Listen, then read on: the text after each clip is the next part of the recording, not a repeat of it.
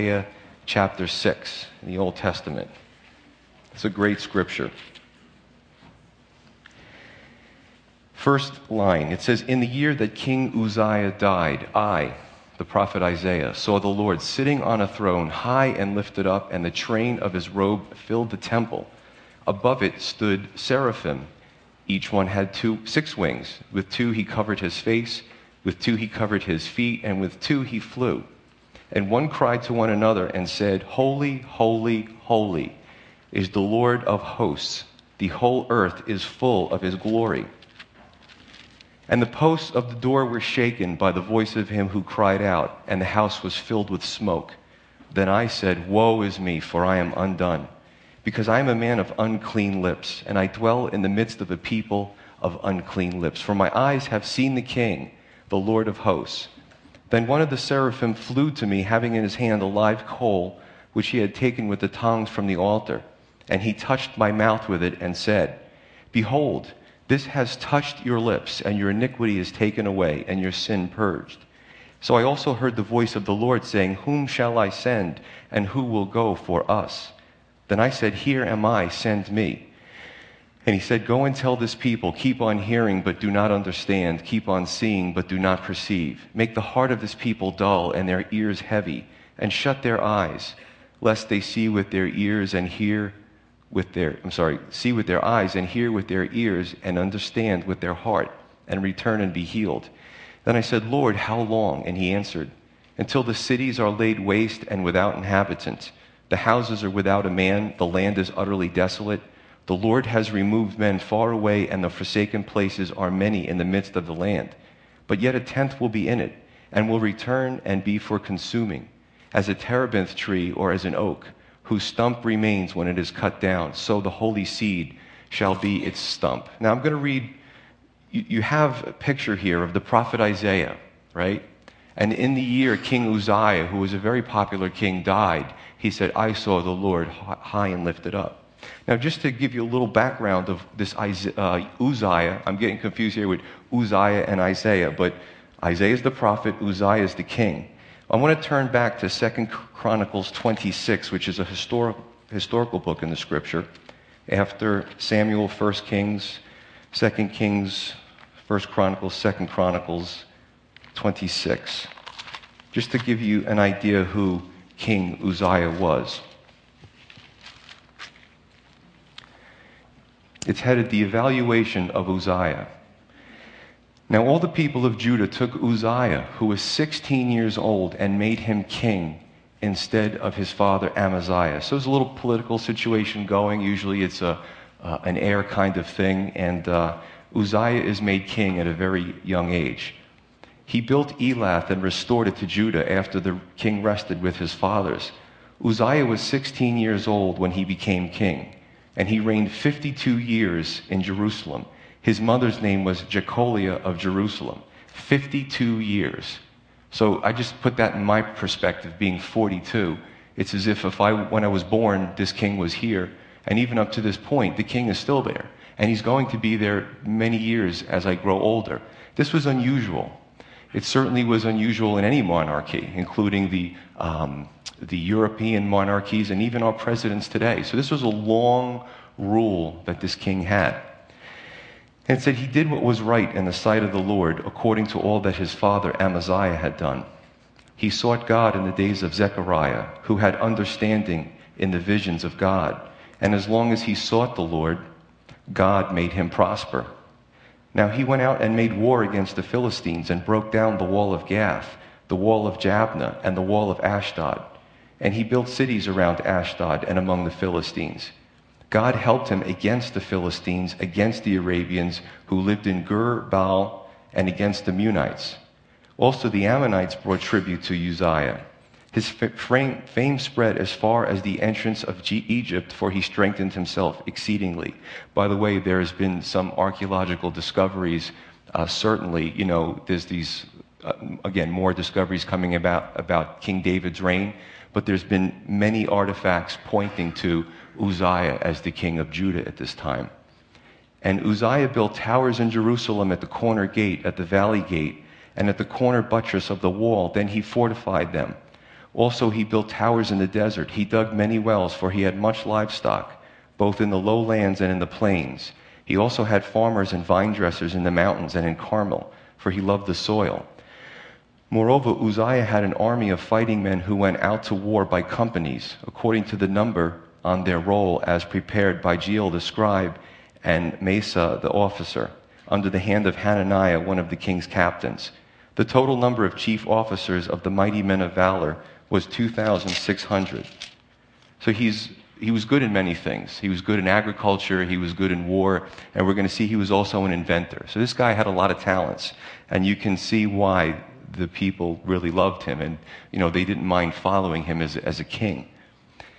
And under their hand was an army of 307,500 that made war with the mighty power to help the king against the enemy. Then Uzziah prepared for them, for the entire army, shields, spears, helmets, body armor, bows, and slings to cast stones.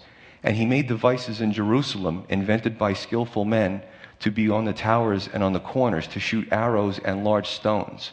So his fame spread far and wide, for he was marvelously helped till he became strong. Now remember, the name Uzziah in the Hebrew means Yahweh is strength, or God is strength. You see, we're to allow God to be our strength. When we start to act as if we've got it from here, God, I don't need you, I'm pretty, pretty impressed with myself, that's when we get into trouble. And this is what happened with Uzziah.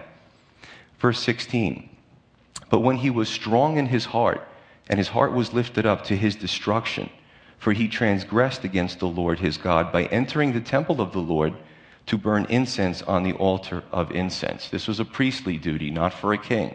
Jesus is the only one who filled prophet, priest, and king, and rightly so. He went into territory that was not his own. So Azariah the priest went in after him, and with him were 80 priests of the Lord who were valiant men, and they withstood King Uzziah. Very brave thing to do, because in those days, they would have rounded all 80 of them up and cut their heads off. That would have been done.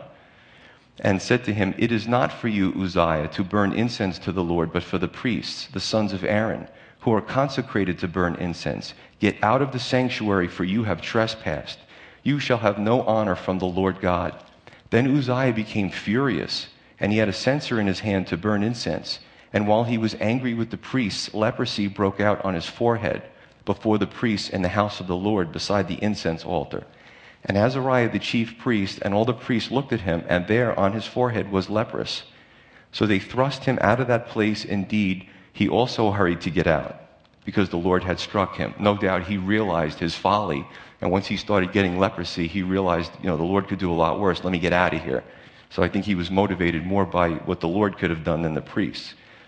King Uzziah was a leper until the day of his death. He dwelt in an isolated house because he was a leper, and he was cut off from the house of the Lord. Then Jotham, his son, was over the king's house judging the people of the land. Now, the rest of the acts of Uzziah, from first to last, the prophet Isaiah the son of Am- Amos wrote. So Uzziah rested with his fathers, and they buried him with his fathers in the field of burial which belonged to the kings, for they said, He is a leper. Then Jotham, his son, reigned in his place. Pretty amazing how we can do great things our whole lives and just get really lifted up with pride, and we just fall from those heights. Um, we know that Satan uh, had a prominent role, according to the scriptures that we've read, before he turned. Well, before he was, became Satan and turned as a fallen angel, he had much authority and much um, um, responsibilities. But he said, You know, I want to rise to the heights of God. And uh, God cast them down. Adam and Eve, the same thing. Sure, you, you won't die when you eat of that apple. You know that you're going to know the things that God knows and you'll be like him. And that was tempting. And you could even see it in our politics today, all right, especially uh, in our culture. Maybe people who are famous, um, they, they get lifted up and think who they are. And God can push, thrust them down just as easily as he did to Uzziah. So, according to history, Uzziah, when he became leprous, I think he lived another two years and then he died. So it was really an ignominious death for a great king. All right, so let's, get, let's put this back in perspective. So, in the year that King Uzziah died, Isaiah says, I saw the Lord sitting on a throne, high and lifted up, and the train of his robe filled the temple. Now, there's speculation on this. Was this a dream? Was this, was this a vision? Was he picked up and taken to where the temple was? I think at the very least, God was in the temple. And whether Isaiah saw a vision or he, you know, took him out of bed and brought him over there while the Lord was in the temple, can, we can debate that. But the bottom line is he saw the Lord. And sometimes Uzziah has to be removed for us to see the Lord, right? And you may say, well, gee, that happened thousands of years ago, and, and I wouldn't have done that, and, you know, I might be different. But do you think so? We can look at our lives and see things that to us are popular. We can look at things in our lives that, like Uzziah, that give us comfort, that give us security, that make us feel good, right? And sometimes those things have to be removed before we can see the Lord because they're in our way. And, brothers and sisters, some things get in our way in life, and they've got to go. And if we don't do it willingly, sometimes God has to punish us. He has to discipline us because He loves us. I would say this don't let another man, a woman, a thing, yourself, another relationship steal God's glory. Because God's glory belongs to Him and Him alone, and He will not compete. He will never be second place. He says that in His Word. So King Uzziah died. I look at our society. We have sort of in America a cult celebrity worship. We do. Some politicians we look at and we think they're going to solve all of our problems. Some celebrities, oh, I love that actor. And, you know, sometimes we'll take the Bible and put it aside to watch TV, to go see a movie, to read an auto, a biography about a celebrity. It's serious business in the United States. We have a lot of Uzziahs that we've propped up, you know? And you can even look at Uh, let me just say this without crushing the person, just something recent Tiger Woods. He looked like the boy next door, sweet face, well dressed. You know, he had the look, he was fit, he was a golf pro. Everybody wanted his endorsement because he was the, the traditional boy next door.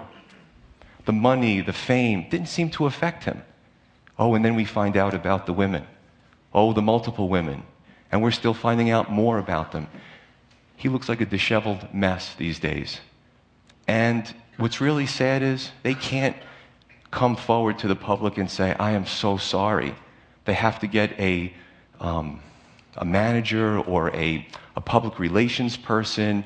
They have to have a team of folks to show them how to portray an image to the public so the public welcomes them back and they don't lose all their endorsements. What a shame. How many people were crushed I mean, I felt bad for the guy. I mean, it just, he's got to deal with his sin.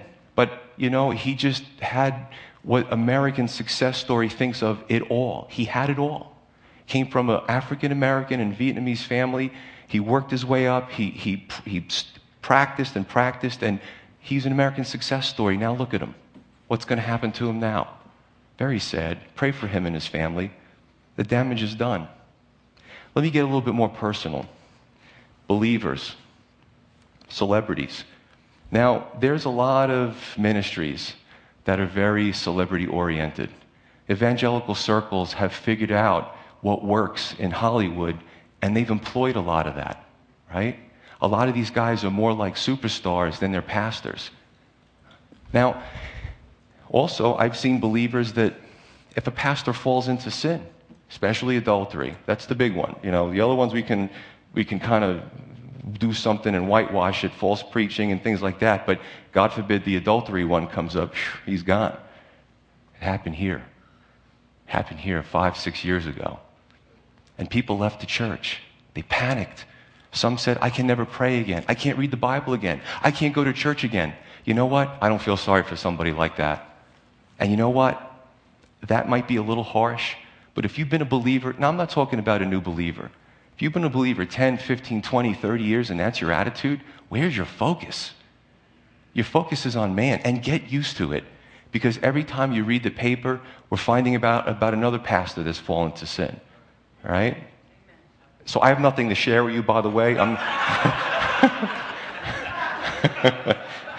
I'm not leading into anything.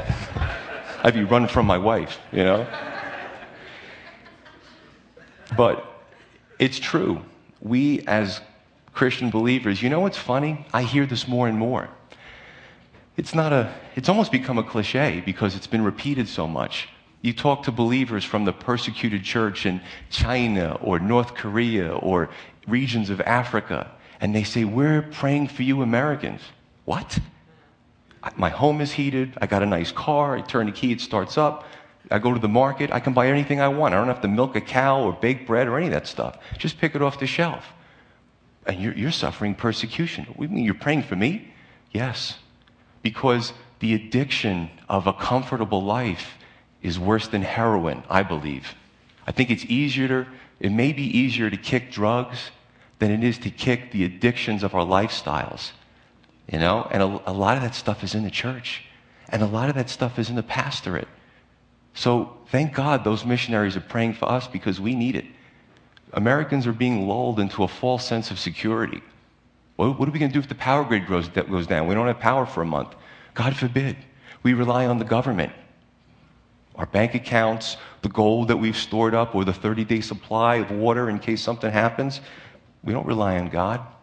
You know, we rely on everything else. We want our creature comforts. We don't want to be stretched. We don't want to be humbled. We don't want somebody to tell us that we uh, are doing something wrong because we're Americans and we've earned the right by, by golly, this is America. And I love this country. Great opportunities. But what do we do with our opportunities? So when King Uzziah died, the distraction was over. I saw the Lord high and lifted up. And no doubt the people had to, had to look somewhere else because they couldn't trust in Uzziah anymore. Two, above it stood seraphim. Now, the word seraphim in Hebrew, seraph, means to burn. So, im in Hebrew denotes plurality. They were a, an order, a hierarchy of angels that had six wings, and uh, they were pretty hot. You know, they were they were going to either be for God's judgment, and we'll see how they burn Isaiah's lips. So you wouldn't want to mess with these seraphim. So it says, Above it stood seraphim. Each one had six wings. With two he covered his face, with two he covered his feet, and with two he flew. And one cried to another, back and forth, saying, Holy, holy, holy is the Lord of hosts. The whole earth is full of his glory.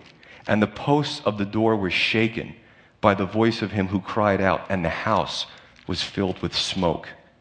I like this because, especially, listen, God is up there and we're down here. And even as believers, we pray and we read the word, and sometimes we can get into a little bit of a routine. But He's up there and we're down here. Yes, we know He's among us. We're two or three gathered in His name. I get all that. But sometimes we rely more on the tangible because we're sentient beings. We have hearing, we have smell, we have sight, we have touch, right? Taste.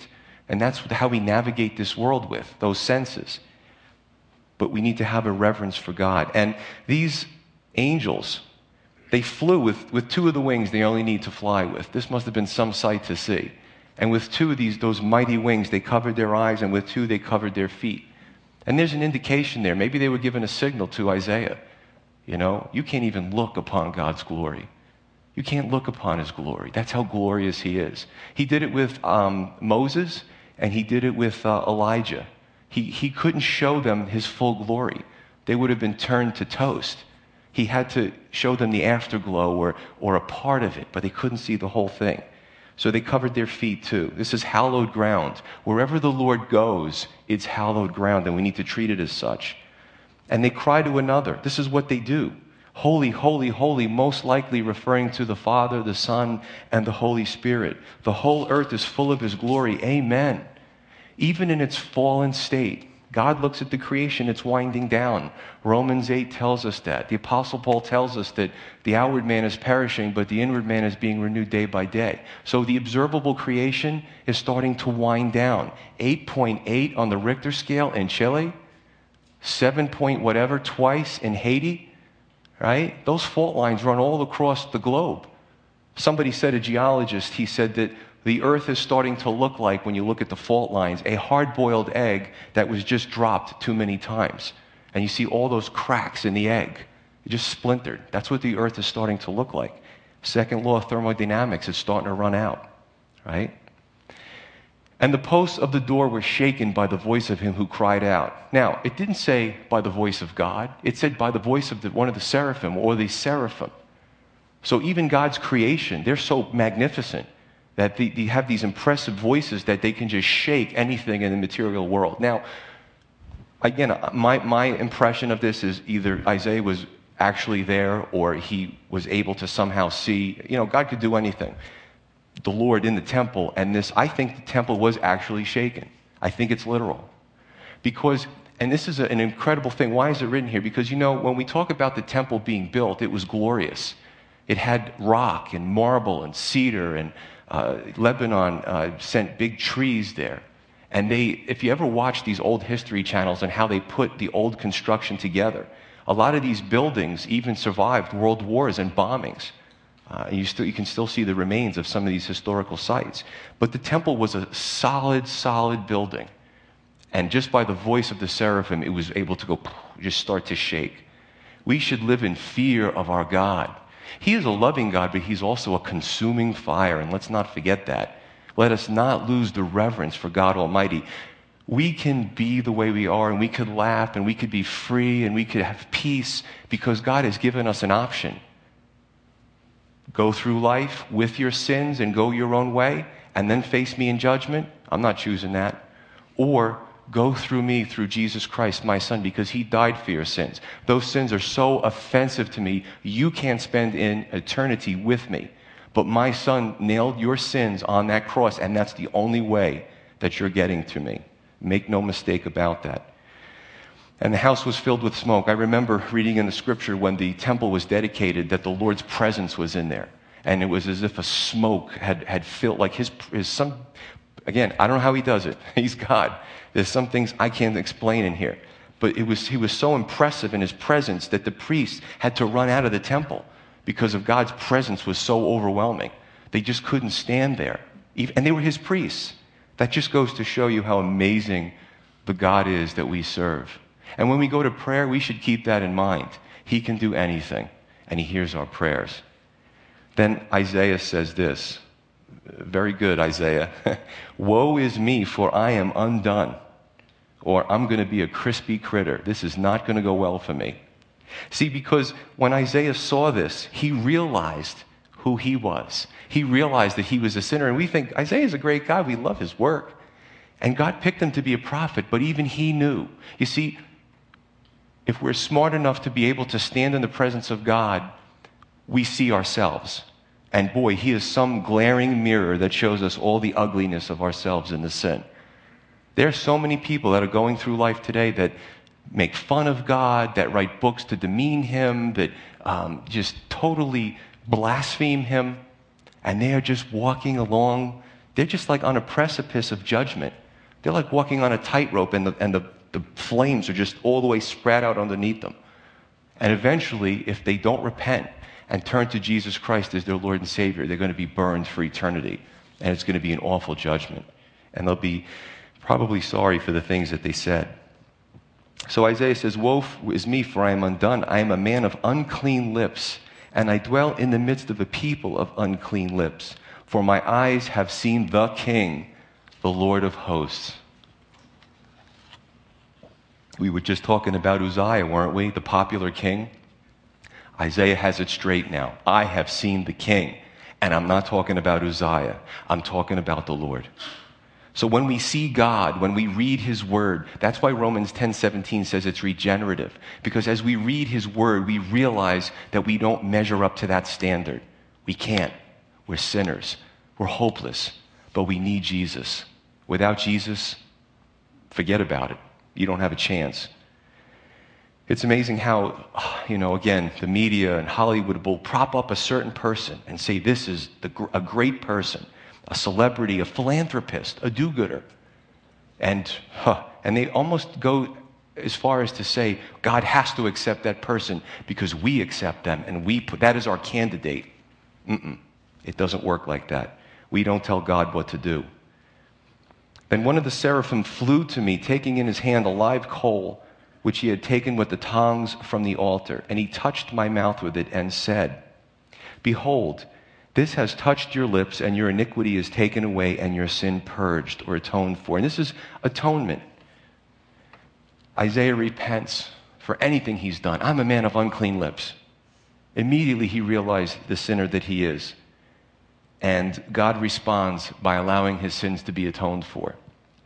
Verse 8 And I also heard the voice of the Lord saying, Whom shall I send? And who will go for us? I love this in the Hebrew that oftentimes God speaks of himself in plurality. We see a hint. Actually, we see sometimes it's just outright in the scripture uh, the Father, the Son, and the Holy Spirit. Now, let me ask you a question. How many people today, if this was you and God said, Who will go for me? Who wouldn't raise their hand? Who wouldn't raise their hand? Whom, sh- whom shall I send? And then I said, Here am I, send me. And he said, Go and tell this people. All right, here's your job description. Gets good here. Keep, tell them, keep on hearing but do not understand, keep on seeing but do not perceive. Make the heart of this people dull and their ears heavy, and shut their eyes, lest they see with their eyes and hear with their ears and understand with their heart and return and be healed. There's your job description. Not a lot of fruit in this ministry. Sometimes these prophets and these men and women of God were sent out, and um, there wasn't a lot of fruit that was going to come of it, but they were obedient. Why? Isaiah 55, I'm just going to read two scriptures. Further on in Isaiah's uh, work here is Isaiah 55, 10 and 11. He says, For as the rain comes down and the snow from heaven, and do not return there, but water the earth, and make it bring forth and bud, that it may give seed to the sower and bread to the eater, so shall my word be that goes forth from my mouth. It shall not return to me void or empty, but it shall accomplish what I please, and it shall prosper in the thing for which I sent it. God's word is going to go forth. Some are going to get saved and some aren't. Some are going to mortgage eternity for this paltry existence, but I'm having a lot of fun. For how many years? 10, 20, 30, 40, 80? What? The average lifespan of American uh, female and male is, between 73 and 75, depending on, um, you know, gender and, and other factors. And even if we lived a full life, is it really worth mortgaging eternity? Is it really worth it? I don't think so. So many are going to hear. And when they stand before God in the judgment and say, Well, I never heard that, God's just going to replay the video and say, Here you go. So some of it is going to be for rejoicing, right? People getting saved. That is awesome. The implanted word in our hearts, like James talks about. And some of it is going to be for judgment. You have heard. And, and sadly, some have heard 10, 20, or more times and they've scoffed at it. Then I said, Lord, how long? yeah, I'll go. What's the job description? Ooh, how long do I have to do this for? But he was obedient. And he answered, Until the cities are laid waste and without inhabitant, the houses are without a man, the land is utterly desolate. The Lord has removed men far away, and the forsaken places are many in the midst of the land. It's a pretty, pretty sad thing. And we see this fulfillment. So, this is the whole reign of Uzziah and Isaiah, and the overlap is roughly uh, uh, from the end of the 8th century BC to the center of the 8th century BC. So what happens? In, seven, or in uh, 722 BC, the Assyrians come and invade the northern kingdom, and in 586 BC, the Babylonians come and invade the southern kingdom. And this is what happens. The men, the fighting men, are killed because the nations have turned away from the Lord, and they're being punished now. He's not going to continue to let them prosper in their idolatry. Uh, the fighting men are taken away. Fathers and husbands are removed from their homes. Uh, Israel is vanquished. Uh, the food starts to dry up, the sources. They're living under oppression. Right? And we see a, a constant fulfillment of this. And ultimately, in 70 AD, when the Romans came under Titus Vespasian and completely destroyed the temple, its grounds did not leave one stone upon another. Now, I don't know if you can, if this sinks into you, but I'm a big history buff. I really World War II fascinates me. 60 million people died in World War II. That's a lot of dead people. And uh, if you ever read of the, of the circumstances and the, those who survived and scrounging for food, eating uh, morsels, eating garbage, um, some of the those of, who were conquered would eat of the, of the garbage from the, the food that the soldiers threw away. Nothing was wasted. We see that today in some other countries. And those, that generation really suffered, and that was harsh. So it's hard for us to really understand the suffering of really what, oh, God's a mean God. No, He's not. God was very clear. He's clear with us, He was clear with the children of Israel. If you follow me, we'll have sweet fellowship. I will be a father to you. I will dwell among you. Um, you know, he spoke to them of the new covenant where he would dwell inside of them, indicative of the Holy Spirit. These are all the things that you're welcome to do. But if you fall away, if you leave me, if you follow false gods, and they did this, they did this. It was so bad and so corrupt that even in God's temple, there were different closets and, and secret places and tunnels that they put these pornographical little gods in. They dug these things up, right? They put him in there and they worshiped Satan. They'd have altars within God's temple. Imagine how furious that made him. And imagine how hurt he was. And he told them he had to be a, a God of his promises. But that's how ugly sin is. When you read about all the horrible things that happen in the scripture, it's all a result of sin in some form of another. That's why we need Jesus Christ. Because now I can stand before Jesus right now and smile and be happy and joyful because I'm not worried about what he's going to do to me because he promised me that every sin that I've committed, if I've been faithful, if I'm sorry, if I confess my sins, he is faithful and just to forgive my sins and cleanse me from all unrighteousness. And I live in that. John 15, Jesus says, to remain in me. Abide in me means to literally to remain, to stay with him. And that's the awesome thing about salvation. But he says this, and there's always good news. The last verse, he says, But yet a tenth will be in it, and will return and be for consuming. Yet as a terebinth tree or as an oak, whose stump remains while it is cut down, so the holy seed shall, shall be its stump. And you've seen this. If you've cut down a tree on your property, if you didn't take a grinder and eat up the stump and the roots, right?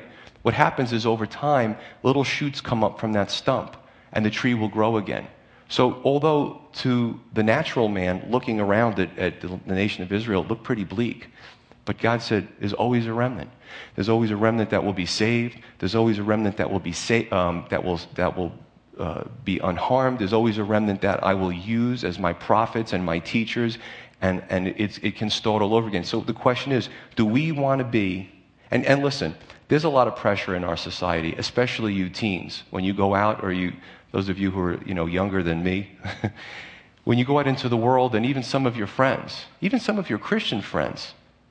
You know, a lot of us have some friends are Christians that are pretty fleshy, and they can affect us in the wrong direction, right? The, the popular idea is to follow what the world is doing right? Follow what the, the Christians, you know, the fleshy Christians are doing. There's a lot of uh, teachers and, and men and ministries that have just gone completely apostate. And there's some that, you know, they love that person so much because they see him on TV that they don't want to hear it. Right? Do we want to be the remnant or do we want to be that tree that was cut down and used to be burned? That's the question.